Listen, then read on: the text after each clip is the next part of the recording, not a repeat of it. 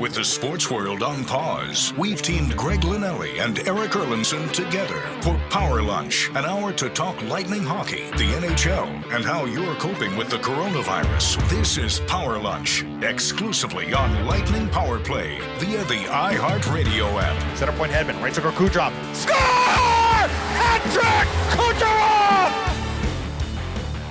Hello, everybody. Welcome to another edition of Power Lunch. Greg Linnelli, Eric Erlandson, Steve Yzerman. Behind the scenes, we go for one hour, and we've got a lot to discuss with you during this time. Rick Peckham is going to be joining us in about fifteen minutes to talk all things N H L. We may even ask Rick, how's his golf game, assuming that's what he is doing these days. And later on in the program, Gary Bettman had a sit-down with Ron McLean from Sportsnet. We're going to play some sound bites throughout the broadcast about what that interview got into. Gary Bettman, I thought, hit on some very interesting points e, that we discussed yesterday regarding the draft and travel and the logistics involved in all of these things as the N H L gets a little closer to maybe starting to figure out when they're going to come back and what it's going to look like.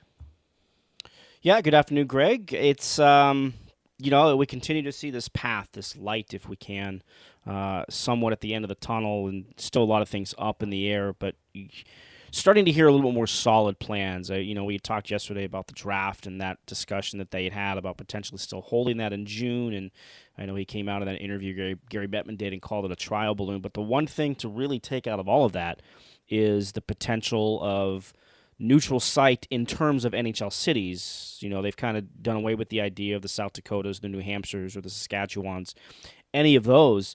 Um, but to to hear that there's there's a little bit more of a it's plan, I guess, or plan in place if they get the go-ahead, I think you're starting to see that stuff get narrowed down a little bit. And you know, from a sports standpoint, uh, certainly we're not through what we have to deal with with the coronavirus and everything like that, but to, to hear the plan start to come to fruition a little bit and get closer to that, I, I think, again, just from a sports standpoint, it's pretty exciting to hear that we might get that resolution to this season, as odd as it might be, before we can, you know, we'll have a Stanley Cup champion crowned, it sounds like. Yeah. And the question becomes, where will these games be played? I think that's one of the questions. And, you know, yeah. as we continue to work our way through this, it, it sounds like the non-hockey markets, while I think an interesting idea because of maybe location and maybe not such a uh, huge outbreak with covid nineteen, you wonder if that really does make the most sense, and if the N H L can start looking at places that actually have N H L teams as to uh, where to hold these games if they decide to, to select a few locations. Yeah, and it sounds like it will be N H L cities. That uh, certainly is what uh, Gary Bettman discussed yesterday, and then Emily Kaplan from E S P N uh, reported that the three frontrunners, and this there's by division here, so you can kind of start to see a map a little bit. One of them would be Edmonton, of course, Pacific Division. We know that they're in the playoffs.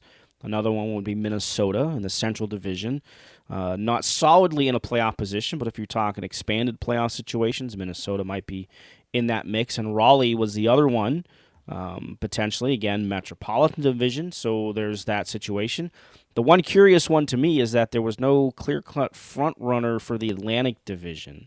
And what do you make of you that? Know, if, Well, if if you're if you're starting to kind of dissect and see that path, that all the three venues that I just mentioned were playoff teams or potential playoff teams, well, in the Atlantic, that narrows it down to four, right? It's Toronto, it's Boston, it's Tampa Bay, and it's Sunrise. Uh, I, I think with the number of corona cases reported in Massachusetts, you can probably take Boston out of the equation. Toronto, even though they have held the World Cup of hockey uh, just a few years ago, and they certainly have the hotel accommodations and the practice facilities and all the stuff that would be needed even if you held, you know, more than just four teams. If you were if you're doing this by division, if you wanted to expand that out, Toronto could certainly handle that. But there's still some uncertainty to how Ontario uh, is dealing with the coronavirus, uh, and there certainly we know the outbreaks that are taking place down in Miami-Dade County uh, in that area where the Panthers play, and then you have Tampa. You know, if you're talking four playoff teams, you know, Tampa Bay has a lot of stuff that you would need. Uh, again, we're just kind of speculating here, but if we're talking those four teams, You have world-class hotels right by the rink with the Marriott Waterside. Uh, you have the Westin. I don't know where construction is right now of the J W Marriott that's being built right next to the rink. I, I understand it's close to being ready to open. Uh, so you have three world-class hotels right there, uh, right by the rink. You have the Ice uh, IcePlex, T G A's IcePlex out in Brandon, formerly the Ice Sports Forum. And if potentially, too, you have the facility up in Wesley Chapel that you could use. So there's a lot of those facilities near here. So I, I don't wonder if Tampa Bay isn't being discussed at the league level as a possible Atlantic Division host. If you're just going to do four teams, four teams per division, um, you know, per playoff format, uh, I I would have to think that Tampa Bay would be right in the middle of that. It makes a lot of sense, doesn't it, when you factor in that Tampa Bay is a place that is known for holding big events. They understand yeah. what it takes to accommodate a lot of different people and a lot of different fan bases. Steve Ersnick, our producer, brought up a really good point when we're maybe going back and forth as to why maybe Tampa Bay would be that logical place. And maybe the one drawbacky is, you know, as it would be this time of year, would be the temperature and what would the ice be like.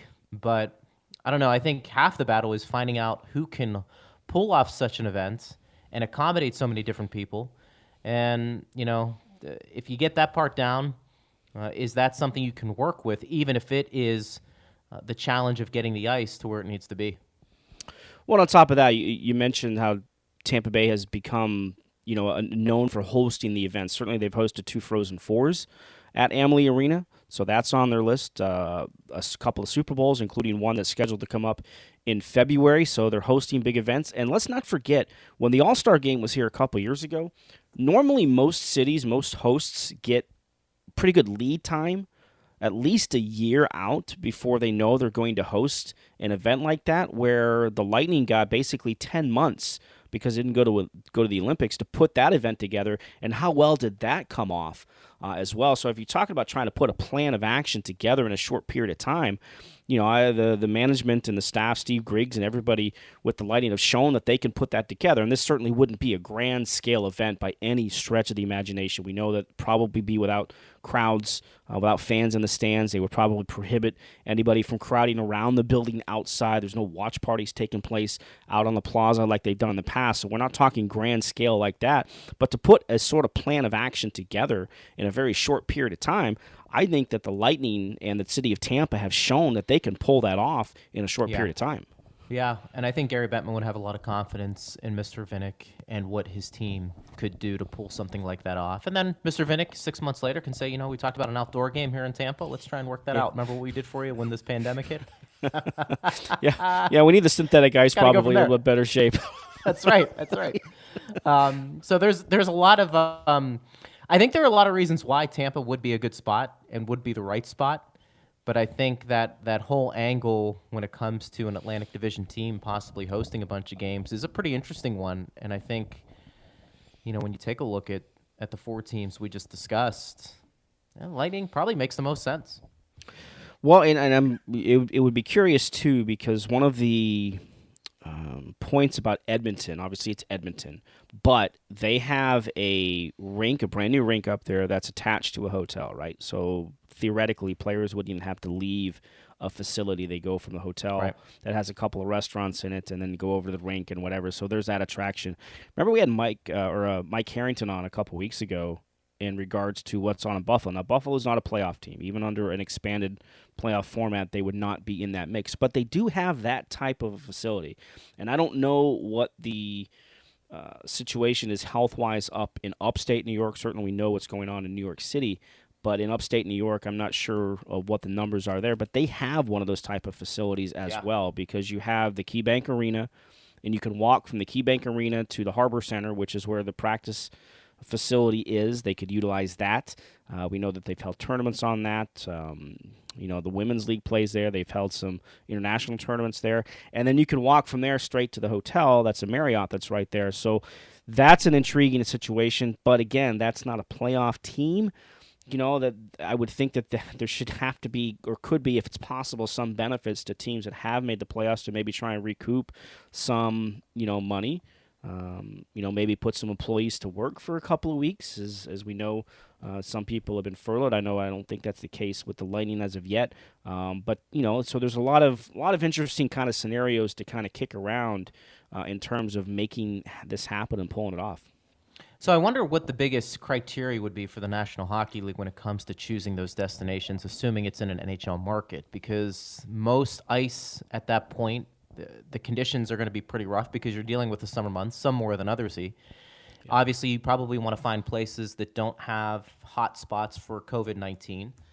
And then to your point about location with hotels being very close to the arena, uh, I'm curious if you had to rank some of those things, biggest priority to not as big, what would it be? I mean, obviously, the safety of everybody first and foremost. So you're not going to a place that's a hot spot, I would think, yep, with... you know, the virus. But you also probably have to understand, is there no way around the ice being not great, regardless of where you go? Well, especially if you're talking about playing multiple games in a day. Now, the one thing about the ice situation, if you don't have fans in the stands, that takes away eighteen thousand human bodies warming the place up. So it would stay a little bit colder in that aspect. So that, that kind of takes one challenge away a little bit. Uh, we know certainly here in Tampa with the humidity, ice and humidity, they're not the best of friends. They're not like you and me, Greg. Um, they don't get along very well. Uh, so that would be a challenge if you're looking at a market like here, because we know how brutal the heat and humidity can be during those those those really hot summer months. Um, so that would certainly be something to kind of deal with. Um You know, in, in the long term uh, or in the short term. So um, I, I think the ice conditions have to be the first and foremost. Uh, I, I know that um, Gary Bettman talked about playing up to three games a day if, you know, they, they still kind of kicked around the idea of finishing the regular season. I don't know how real, realistic that's going to be when we get to, you know, June or July, whenever this happens. I know early July has kind of been the date kind of thrown around there. Uh, with the possibility maybe of opening up camps in the middle of June or, or whatever it is. So uh, I, I think the ice conditions have to be first and foremost, and then proximity has to be, you know, how close can the players stay to the rink? Is there an opportunity to make sure that they are as quarantined, quote-unquote, as much as possible? I think that's an idea that you kind of have to keep in mind as well, because the whole idea here is to keep this thing safe, safe for the participants, safe for the coaches, safe for everybody involved with the situation. And the, the the more you can keep everybody away from each other and keep them quarantined and not run the risk of pushing, um, you know, this virus into the, into this scenario, I, I think that's the other thing that have to be considered. So ice conditions, I think, is going to be at the top of the list. And I think secondly is going to be proximity and how close and how much can you keep players quarantined. And that's why we go back to Tampa in that aspect, because you have, you know, the three hotels right there at the rink, and you have the practice facility out in Brandon that has two sheets of ice as well. And it has the facilities. We know the, the brand new Uh, renovations they just did to the uh, T G Ice IcePlex last year, and it, it is a world-class workout facility there as well. And then you have to take in, you know, the sanit- sanit- sanitization, if I can spit that out, in terms of making sure everything's clear after somebody uses it. So uh, lots of things to consider, but I think ice and proximity to hotels and that kind of stuff would be high on that list. All right, let's go ahead and take a break right now. You are listening to Power Lunch here on Lightning Power Play. He is Greg Linnelli. I am Eric Erlandson. The television voice of the Lightning, Rick Peckham, is going to join us when we come back right after this. An hour of hockey talk to get you through social distancing. This is Power Lunch with Greg Linnelli and Eric Erlandson on Lightning Power Play.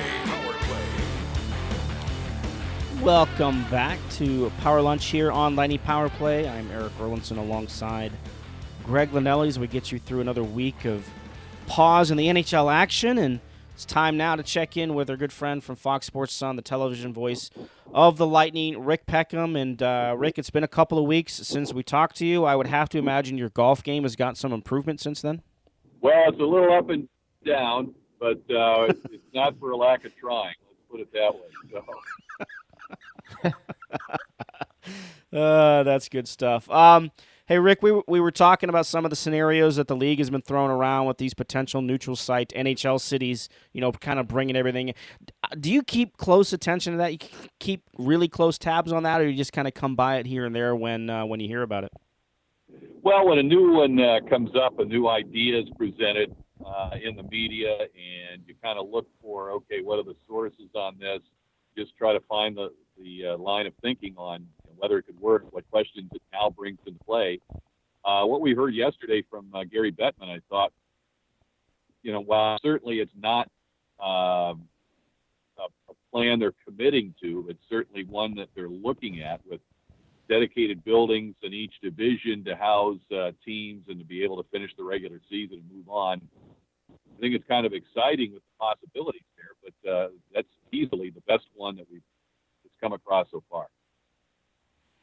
And Rick, there was, you know, Gary Bettman had a sit-down interview yesterday, and um, some interesting topics did come about, and, you know, talking about neutral destinations and, you know, maybe some of the pros and cons that um, those places would have. But, you know, Eric and I were talking about, you know, maybe a, an Atlantic Division team that's in the hunt that would have, you know, an opportunity to host a bunch of games. And we were, you know, throwing around, you know, the pros of having it, you know, in Tampa, being a, a city that's been able to host a, a lot of big events and do really well with it. I guess the only question would be, what's the ice condition going to look like if you did something like that? But then again, Rick, you're probably talking about the ice condition being an issue for everybody if you're talking about August hockey.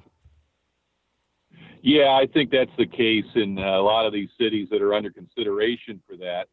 Um, but I think Tampa has as good a, uh, a plan as, as anybody would have for that kind of a situation, uh, even among Uh, the Lightning and the Panthers, the only two teams in the Atlantic Division that are out of the Northeast, which uh, you would think would be off limits for this kind of an idea, in areas of Eastern Canada being involved in the Atlantic Division. But with Tampa Bay, we're under less restrictions than South Florida is right now.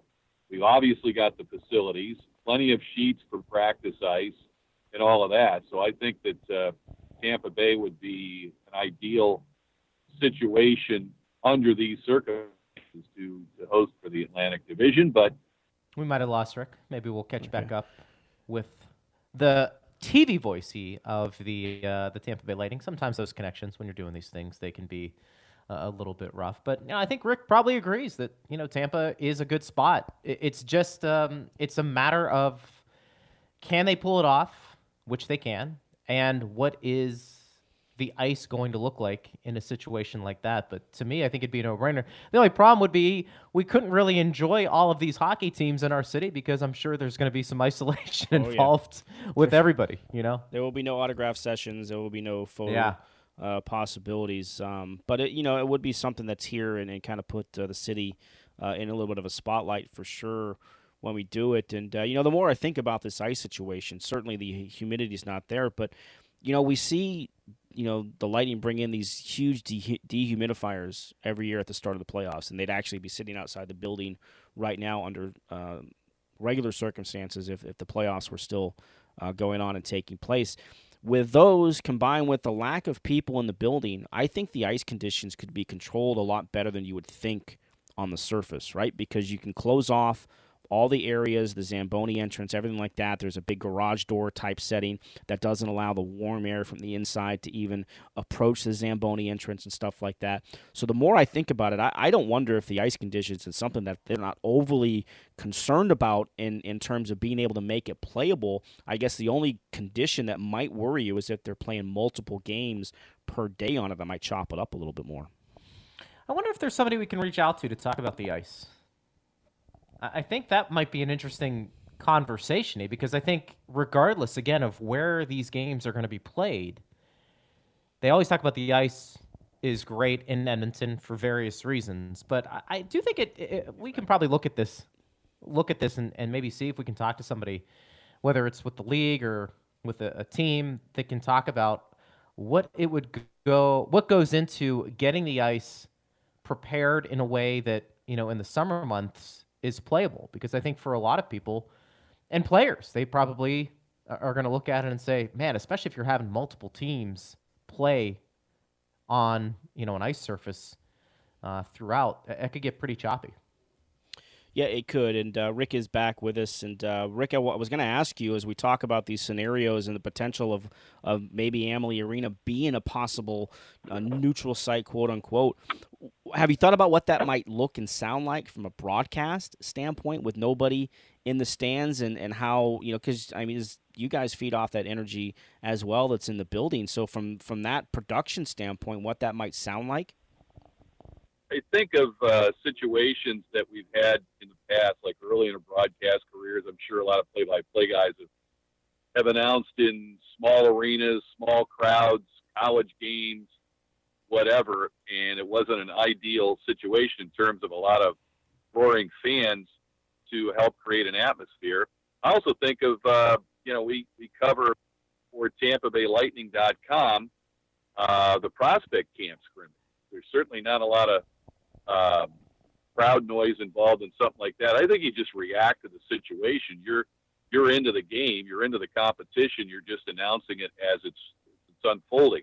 Certainly in a large arena that you're used to having nineteen thousand fans in there, and there are none, it's going to be uh, a little bit to get used to, but I don't think that's going to be a big thing. I think uh, what's going to be interesting is we always have these mics that are uh, placed around the glass to pick up uh, some of the ambient sound on the ice, sticks, pucks, uh, words that you wouldn't uh, broadcast unless you were George Carlin, things like that uh, are likely to bleed through in those microphones, and I think that's that's going to require a second look there. That might be more might be more fun. That's right. Definitely. Not a P G show, though. It, it was also interesting, too, Rick. It, it seems like some of the, the things that Gary Bettman was discussing, one of them was possibly having the draft while the playoffs were going on or even before, and it would seem like there would be some obvious problems with that. Maybe the biggest one being, you know, a team like the Lightning who, you know, at some point will have to make some hard decisions in the offseason. Clearly, they want to keep their team intact this year to make a run, but not giving a team that flexibility to make some moves at the uh, the draft to either become cap compliant or, you know, acquire a player or, or just get some draft picks. It would seem like that is something that the league probably needs to rethink if if they're being honest with themselves. Well, they're going to have to come up with a unique system of conducting the draft, no question about it. And uh, one thing I just picked up on, I wasn't reading in depth today, but, you know, teams wouldn't be able to make a trade of players on the roster Uh, at the draft to enhance their draft position or, or whatever their aim would be. Uh, you know, you can understand that. But I was also reminded of something I looked at the other day when we were talking about the draft from two thousand five, where there was no two thousand four and five season. And so, you know, what was going to, what was going to determine the draft order? Well, apparently they took the average draft position of the previous three years for all these teams. And, you know, as far as the lottery was concerned and determined it from that. So they came up with a whole different idea, which is, I think what they're going to have to do, some sort of a concept that allows for trades after this season has been played. Uh, free agency is going to have to be accounted for. Uh, you know, you talk about buyouts, they're going to have to adjust that a little bit, I think, under these circumstances. So there's going to be a lot of creative thinking, I think, going on in the N H L offices to accommodate these things and make them as fair as possible for everybody concerned. Again, Rick Peckham joins us here on Power Lunch. And, uh, Rick, what, what have you been doing with your time since when we talked to you last, other than golfing? Or, you know, is, is it been tough to stay inside as much as you can? Is, is the golf outings been enough to kind of, you know, give you your daily outside time? That's pretty much it. Um, you know, my wife and I go for a walk through the uh, neighborhood, and, you know, we run into neighbors who are across the street. Everybody's honoring the uh, distancing recommendations, and and uh, that's about it. I think our weather has been spectacular throughout this whole uh, ordeal. But uh, so we're very fortunate to be where we are in Florida versus, I think, up in the Northeast. I think uh, Chicago at some point had an ice storm uh, through this five or six week period. So where you're really cooped up in that kind of a situation. We've been able to get out of the house once in a while and, uh, you know, get done what we need to get done in terms of uh, my wife is usually the one that goes to a store. I haven't been to more than about two stores in four weeks. So, um, you know, kind of staying to ourselves as far as that's concerned, picking up uh, food at restaurants and so forth once in a while. And um, so it's a little easier, I think, in all of us here in Florida in that we have that option of going out for a walk, and you can do that safely in some activities that are okay, like golf and, and uh, uh, boating, I understand, is uh, is okay. So, you know, that's something that I think has given us a chance uh, here in Florida for all of us to uh, to kind of help deal with the situation. I found myself, Rick, for the first time yesterday, I actually put on a mask. That's the grocery store. Oh, really? Yeah, it was, uh, uh, you know, I, we had some family, my mom and um, my wife's uh, aunt made some, and they sent it down, and you know, you wash them and then you put them on. And I, I tell you what, uh, kudos to the uh, the medical professionals who have to do have to wear that mask all day long, because you put it on for five, ten minutes, you take it off, it is like, my goodness, you can't breathe. Mad props to them. Oh, wow. Yeah, it's crazy. You got a masky? Yeah, you're going to wear that all day, and in the back of your mind, you're you know you're dealing with patients of all yeah. different types, with all different types of uh, situations, and you're just got to be on your mind constantly of of safety first, one hundred percent, and just making sure that uh, um, you know, and just hoping that you get through this situation uh, with your health intact, and uh, Godspeed to those people who were involved in keeping us safe. Yeah, and that's probably going to be part of our new normal when we get on the other side of this, right, too, is wearing masks more often out in public. You know, I have one of our neighbors, um, his his parents and his grandparents are actually from China, um, you know, so they've gone over there, not recently, of course, but they've gone over there before. And look, there's a lot of people in China that just do that normally anyway, because for whatever reason, a lot of these type of situations seem to break out from that part of the world. I, that's probably going to end up being something here.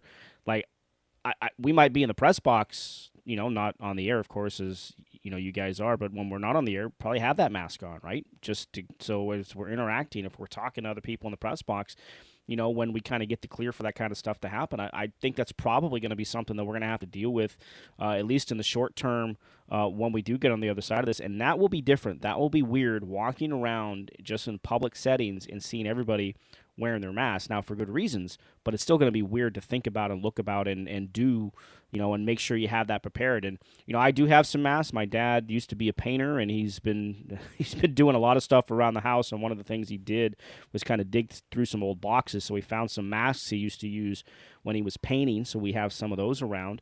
And I've actually ordered, I don't know when they're going to be in, but the, you've seen those, they call them gaiters, G A I T E R. They're kind of things that you can do as a, you can use as a bandana, a headband, everything else, but you can also use use it as a neck guard and then just pull it up uh, over your face to kind of do it that way. So, I, you know, those are a little bit easier to breathe through for the masks, but uh, yeah, I, I have some of those coming. Yeah, and just uh, generally the things that we take for granted in terms of player access, and, you know, we're used to these scrums where you're tightly packed in around a player who's seated at his spot in the locker room. Uh, it's going to be interesting to see how that gets adjusted, because, you know, that's changing. Yep, the new norm, as we've said uh, before. Um, you know, Rick, I'm wondering, you know, as we get, you know, uh, further away from the last game that was played, at least for these players, you wonder what is going to be the biggest challenge for them coming back. I mean, whether it's getting back on the ice and, and getting in game shape, or probably mentally knowing that when they do come back, there's not going to be anybody in the stands rooting them on. And, you know, that certainly can have an effect on a player's uh, performance. Well, whenever somebody comes back from injury, and of course, in just about every case, well, every case really uh, leading up to this situation, is they're they're able to skate on their own, they're able to work out on their own, and physically get back to the level that they were at before. But they always talk about the game level timing and being able to react to situations and dealing with the emotions of games and the flow of games and things like that. Um, you know, you're going to have to lump that on top of the conditioning aspect, because even if players, and, I, and I've heard one idea floated out there that uh, before teams get on the ice to, you know, start to train for the resumption of play, uh, their facilities and their workout places might be open to just a few players at a time. So even with that, you know, they're not going to be back at the level of conditioning that they're used to being at, and we're used to seeing them at, even through a, a normal training camp. Uh, so it's it's going to be a huge adjustment. I think it's going to be a huge adjustment for all of us just to deal with the level of play that we're seeing, uh, because there's no possible way that players and teams are going to be uh, that close to where they were before the pause. How about for you, Rick, uh, going through this? I know during preseason games that obviously aren't aired on television, I, I know that you sometimes take a recorder with you and practice to get ready for the broadcast when they start for real.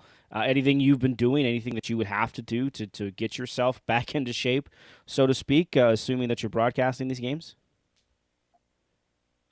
Not really at this point, Eric, but I think we'll get the go-ahead early enough that I can get into my normal routine, which is I've and I've probably got uh twice as many games on D V R that I normally have in terms of getting back into the flow of, you know, how I'm calling the game.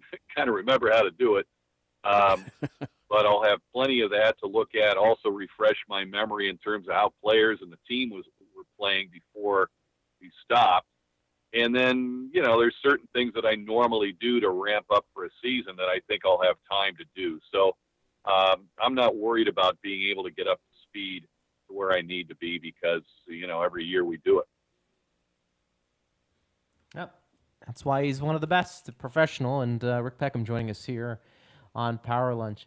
Uh, Rick, last uh, question for me. When you take a look at uh, the league and where everything is right now, and uh, it's pretty clear, uh, at least based off of uh, Gary Bettman's comments, that there is going to be hockey played this year, and I think Eric and I were talking about that at the beginning of the show. When it's going to happen, I don't know, but but certainly it sounds like they're they're really looking forward to um, crowning a Stanley Cup champ this year, and they're going to do everything they can to fit that in to the schedule this year. And I, I think, at least for a lot of fans, that um, can bring some optimism to a, a pretty downer situation. Yeah, I thought, uh, once again, the announcement that Gary made yesterday in terms of, uh, I guess it was an interview, um, was pretty exciting, because there were, you know, it's not concrete information. It's not for sure happening the way that the idea was laid out, but it's, there's more we've seen in the past. And um, I think just the idea itself is pretty exciting, because it gets you to a point where you start to think about logistics and how it's going to work and things like that. So I'm very excited by what happened yesterday, and I hope that everything continues to fall into place in terms of making that become the reality, not only from the start of hockey once again, but it, it certainly gives you an idea of when our lives might be becoming more normal anyway. Last question uh, here for you, Rick, uh, before we let you go. We appreciate you joining us on the show.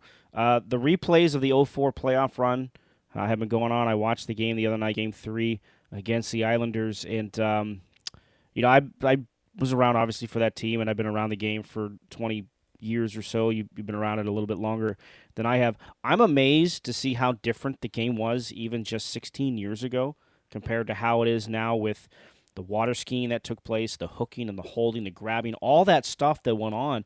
Are you amazed at how quickly the game has evolved from where we were even back in oh four to where it is now, in terms of how fast and how much better the game is in terms of, you know, those those skill aspects of it? Yeah, it's it's always fun to look back at Game seven, uh, Lightning Calgary, right? And you talk about a series that just broke every rule in terms of, of the rule book, uh, even the existing rule book as it was called back then, I think they broke every rule. But, um, uh, yeah, I mean, you could just see, well, that's a penalty. Uh, well, That would be a penalty, and that would be a penalty. I think it would also be interesting to look at a game from two thousand five and six to where we first started to put in the restraining fouls and uh, not put them in. They were in the book for the most part, but, you know, start to emphasize them and make those calls. And uh, I think we'd be uh, chuckling at the number of power plays, I think, that were in the games at that point as everybody just looked around and said, hey, wait a minute. What was that? You know, so it, it has come a long way. I think it's definitely for the better. I agree with you. The speed of it now is is incredible, and I've watched a few Stanley Cup highlight videos from the fifties that N H L Network puts on every once in a while. They'll run uh, highlight films from nineteen fifty through fifty-seven, and you not only get to see Jean Beliveau and Rocket Richard and Gordie Howe and Sid Abel and all these people play, uh, you see how the game was played. And you see the skill level of the players and, you know, limited, of course, by the straight blade sticks and the old skates that obviously uh, you weren't very agile in those skates, but you really get an appreciation for how fast it's all become. Yeah, it's uh, it's a, it's a it's a lot different world to watch the games even back just that short period of time ago when the Lightning won the Stanley Cup. Uh, but it, it, it's been a lot of fun to go back and watch those games and and relive that a little bit. So, um, Rick, uh, thanks so much for your time. Uh, keep improving on the golf game as best you can, and uh, can't uh, thank you enough. And look forward to being able to see you at the rink hopefully sometime in the very near future.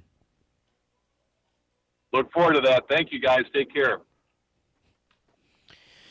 Thanks, All right, Rick. Rick Peckham there joining us. And, uh, you know, that's one thing that, that, that kind of caught my eye. And uh, I don't know if you've caught any of the replays, uh, Greg, but uh, very interesting the other night to watch that game. First of all, it was the, the Metro T V New York broadcast. We got uh, Howie Rose and Joe Micheletti yeah. on that rebroadcast. But uh, watching the game was really kind of cool and, and trying to remember, you know, as I was up in the press box watching uh, those games and kind of how things develop. You forget some of the names that were on the Islanders at that time. Alexei Yashin was a big part of their team.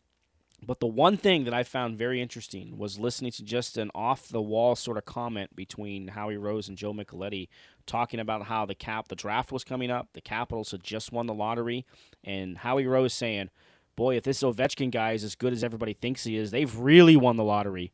Boy, how profound was that statement? That's a... um.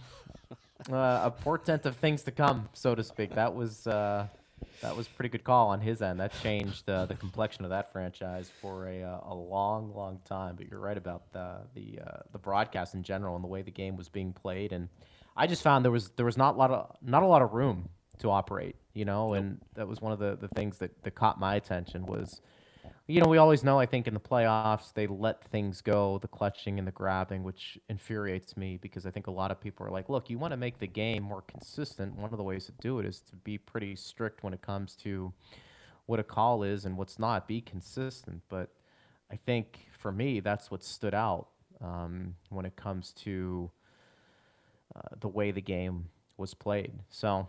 Um, yeah, the, the comment about Ovechkin is interesting. And how about the second overall pick in that year's draft? You've got back-to-back Russians who are going to be Hall yeah. of Famers of getting yeah, Malkin. I mean, Malkin. that that's pretty it's pretty incredible when you think about the impact both of those players had. And then, of course, we know what happened, you know, with the lockout and then the following year when everybody had an opportunity to draft Sidney Crosby, which was just an unbelievable situation in and of itself that the league was... Um, giving every team the opportunity to to have that pick, you know, arguably uh, the best prospect to come along since, you know, who knows. But that uh, you, you have the sense that maybe we're going down that path a bit in terms of the unknown right yeah. now, and it'll be interesting to see how things like that play out. So, so you were in Pittsburgh in oh five, um, yeah, going through that. What what what was the hype? Do, do you oh. remember at all the talk about the you know the, the draft lottery and when the Penguins won it and the and an opportunity oh. to draft Sidney? Well, it was just pandemonium because don't remember Pittsburgh wasn't any good.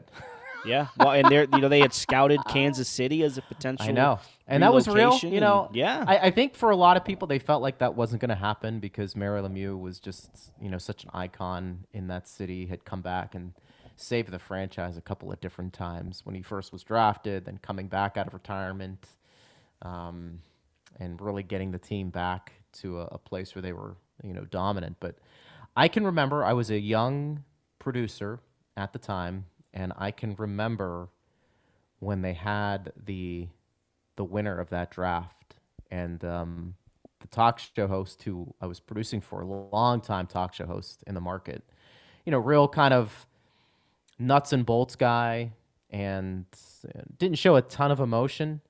He literally screamed for joy.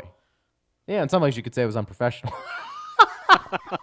But he screamed for joy because we were rolling on it as well, you know, just to record it and, and play it back. But when that happened, and there were a lot of, you know, conspiracy theorists, who knows, you might have been one of them, that felt like Absolutely that was, was for that was for Pittsburgh to uh, to get back and be relevant again, and, and give them, give Mario, you know, throw him a bone and, and let them get Sidney Crosby. But needless to say, that draft pick, along with Malkin, and then you had Marc-Andre Fleury, was the... Um, that was your core.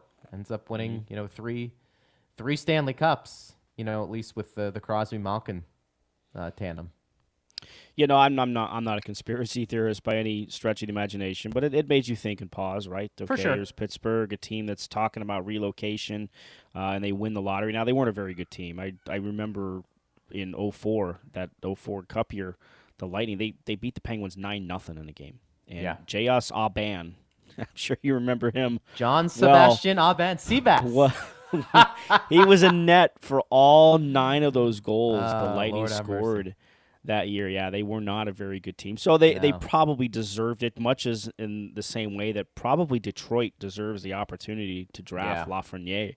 Not that he's Sidney Crosby, but he is the consensus uh, number one overall prospect that's uh, going to be available this year in the draft. And he is a guy who could really boost a franchise, and Um, you know, just maybe not in the sense that, you know, Crosby did for Pittsburgh, but he has that potential. He's a very talented guy. I remember watching him at the World Juniors for the first time this past year. And, um, you know, for the year that Detroit has had, for a franchise that had so much success and what, twenty-four, twenty-five consecutive years of reaching the postseason, Um, you know, that this is sort of uncharted territory for them to have these high draft picks, and the historically bad and the salary cap era season they've had. I wouldn't be surprised, you know, I if they end up with a first round draft pick, not or the first pick overall, not because of conspiracies, but just maybe karma deserves to go back in their direction. Yeah, I, I mean, look, uh, they stink, and if you stink, you probably should be able to get the the first overall pick.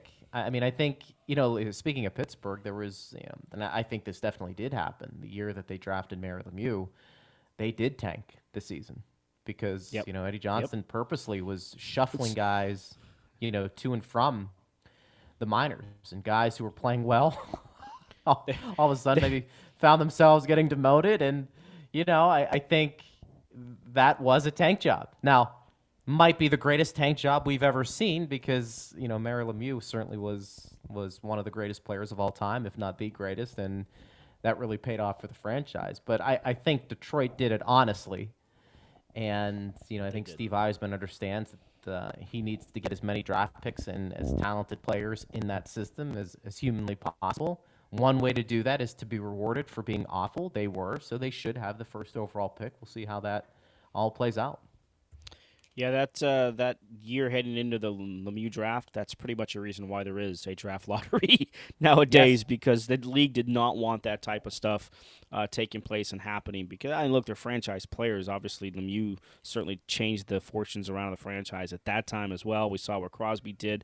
We've seen what uh, Ed Connor McDavid has done for Edmonton, even though they had all those other uh, first overall picks, but what he's meant to sort of their mini resurgence here the last couple of years. So those players certainly can make a difference and can be usually instantaneous, but uh, there's no doubt that uh, that's, that's a big reason why there's a draft lottery in place right now.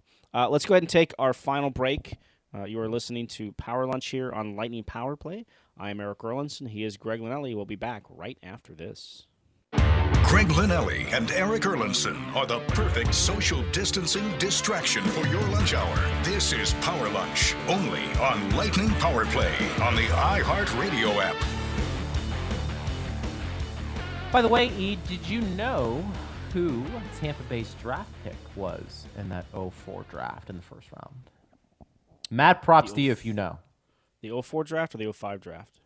The Ovechkin oh four draft or the Crosby draft? The Ovechkin draft. oh four. Oh, man. Well, that was the year they won the Cup, so they would have picked last. Um, I was at that draft, too. That's bad on me for not remembering. I remember oh, who they drafted in oh five. Uh, that Tell was us. Vladimir Mihalik. Ooh. Um, but I can't, off the top of my head, remember who they drafted in oh four. Do you remember Andy Rogers? Andy Rogers, I do. I do. He was supposed to be a, a good-sized skating defenseman um, who just never quite developed into what they had hoped for um, as a D-man. So, yeah, I, I, I, now that you mention that, for sure, I do remember Andy Rogers um, never played. Not quite coming to the type of defenseman they thought he could be. six five, two oh six, and never played in the N H L. Now, but he had some injury issues, too. Yeah. Uh, I think early on in his career. I remember one time him being in town either the year he was drafted or the year after he was drafted with some medical issues. They brought him in to kind of look at it. So I know he had some injury issues that could probably uh, sidelined or, or, you know, kind of put his development uh, in, in jeopardy as well. So, uh, but Andy Rogers, yeah. Bringing me back yeah, memories, N- man. Yeah, we have the N F L draft starting today. You know, a lot of eyeballs will be on that, but it, it does speak yep. to, you know, we, we bring it back to the N H L, and I think we're going to try and maybe get somebody on next week to talk about this upcoming draft that, you know, we talked about drafting last in that specific year, and a lot of people say that's a throwaway, but in today's N H L, I mean, it seems like players are more developed this year heading into the draft than they've been, you know, say twenty years ago, and we've seen the Lightning over the years getting guys in the mid to late rounds that have come in and, and contributed and played very well. So, you know, maybe there used to be a, a thinking that, you know, if you're drafting thirtieth overall, you're really not getting a, a great player, but I feel like it's twofold. The scouting's a lot better today, so that's probably not an excuse, but also too, I think the players are better today, at least physically. And maybe you have a better idea if a guy is going to be able to come in and be productive because of how physical some of these players are as opposed to where they were twenty-five, thirty years ago. For sure. There's no doubt that the year-round process of what youth sports and minor sports are, uh, junior league sports, especially in the hockey, I mean, it is a year-round thing. You know, they're they have they're hiring trainers at the age of fifteen. I remember, I think Connor McDavid started working out with Gary Roberts when he was fifteen or sixteen years old. So, you know, he's an exception, of course, but, you know, you have that type of situation where these players are very in tune and they sign with agents or advisors, as they're called, at that time of their career that kind of steer them down this path. So they're so much more well-prepared physically, mentally, everything that kind of goes along with it. They're identified at a young age as somebody who could potentially reach that level. But I still look at it like I was just reading something the other day about uh, Leon Draisaitl and where he was picked by Edmonton. You know, um, when they picked Draisaitl, when the Oilers did, Calgary was right behind him, and they were ecstatic that they got Sam Bennett. Right, because mm-hmm. you have identified, so it's still it's still you're basing everything still on projections. So even as well more well prepared these players are coming in, you don't know how they're going to be when they get to the end. All we have to do is get Mike Harrington back on the line and talk mm-hmm. about some of the draft picks these Sabres have had, uh, some high draft picks at the end of the day. So they can they're definitely coming in more well prepared. They understand what's ahead of them, but there still has to be a, a you know a, a more fast tracked or understanding of how to get to the N H L level. And you know what? We have Mitchell Stevens on our show tomorrow. He's a I think he's a prime example of that. He's a second round pick by the team. You know, this was, what was he, the fifteen draft, I think Mitchell Stevens was, uh, going all the way back to, to, so it's been five years since he's been able to come up and make an impact at the N H L level. So, you know, there is a, a process that these players still have to get through, and that's where, you know, some of these middle-round draft picks can really pay off, and there's no better example of that than this Lightning team with the Cirelli, with the Braden Point, with uh, Mitchell Stevens, as I mentioned, Andre Palat, guys like that. Uh, that come in, but um, yeah, it, it uh, this draft in particular is going to be pretty interesting uh, because of everything that's going to be happening and the fact that so many of these players missed out on uh, additional opportunities to be scouted. It's funny you mentioned Sam Bennett. Turned out to be a pretty good player, still is. Not a bad, he's not bad. A, he's not Leon yeah, Draisaitl, but pretty yeah, good player. Yeah, no, no. I mean, that's the thing. It's it's one of those things. It's funny. I don't know. People projected Leon Draisaitl to be what he is, and I'm not sure people had projected Sam Bennett to be who he is right now, which is basically a third or fourth liner who's a grinder who can maybe chip in offensively here and there. I don't think that was his projection-y coming in. And for Draisaitl, I'm not sure anybody projected him being a fifty-goal scorer and one of the top five, top ten players in the National Hockey League. So it's it's funny how those things. And I think if you're a scout too, there's only so much you can project with a player. I mean, if a player just has an insane work ethic, his practice habits change, that's not necessarily your fault if you miss that. I think your job is to get guys who can get to the N H L, and then some of that is on the player to develop in addition to the coaching staff. Yeah, you know, I remember having that conversation with Al Murray, right? The head scouting director, amateur scouting director for the Lightning, assistant general manager, and that's one of the things that he has talked about is that, you know, they look for certain elements, you know, what's in their toolbox now at the age of eighteen, and can you project that out? But he says this is this is this is his job. He's supposed to go out there and identify the type of players that Steve Yzerman and now Julien Brisebois we're looking for. What are the attributes? What are their strengths? Where are the areas that they need to improve? What can we do to help improve them? So he he identifies those players, and then he pushes them on. They are now on to the next level of progression to where they get involved with, you know, Stacey Roost and, you know, um, you know the, the development side of things, and they get into the summer programs and they get these things. So it, it, there's so much that still goes on the player even after you're drafted to put yourself on that path, you know. And then, you know, you look back here. Uh, at that uh, f- uh, fourteen draft, uh, where, you know, Draisaitl went third overall. Who was second? Sam Reinhart, Buffalo Sabres. He has not turned into anywhere near what you would think a number two overall pick would be. So it's still all about draft and developing. Drafting is important to find those attributes, but then you have to find a way to develop players to get them to be, you know, players that can contribute at the N H L level. Yeah, it's a good point by you. Hey, uh, before we sign off, we told you that Gary Bettman sat down with Ron McLean from Sportsnet uh, yesterday on his show. They talked about a number of different things. One of the topics came up was the venue and where these games would be played. Ian and I have been talking about, you know, maybe logistically, does Tampa Bay make sense if you're looking for a place to host a bunch of teams in one city?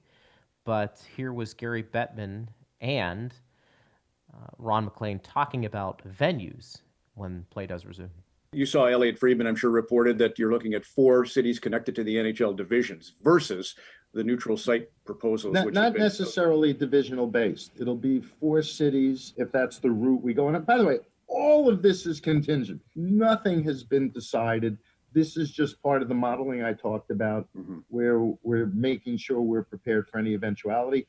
Maybe it'll be two cities. It's it's it's not something that we can predict right at this moment, but this is part of the contingencies.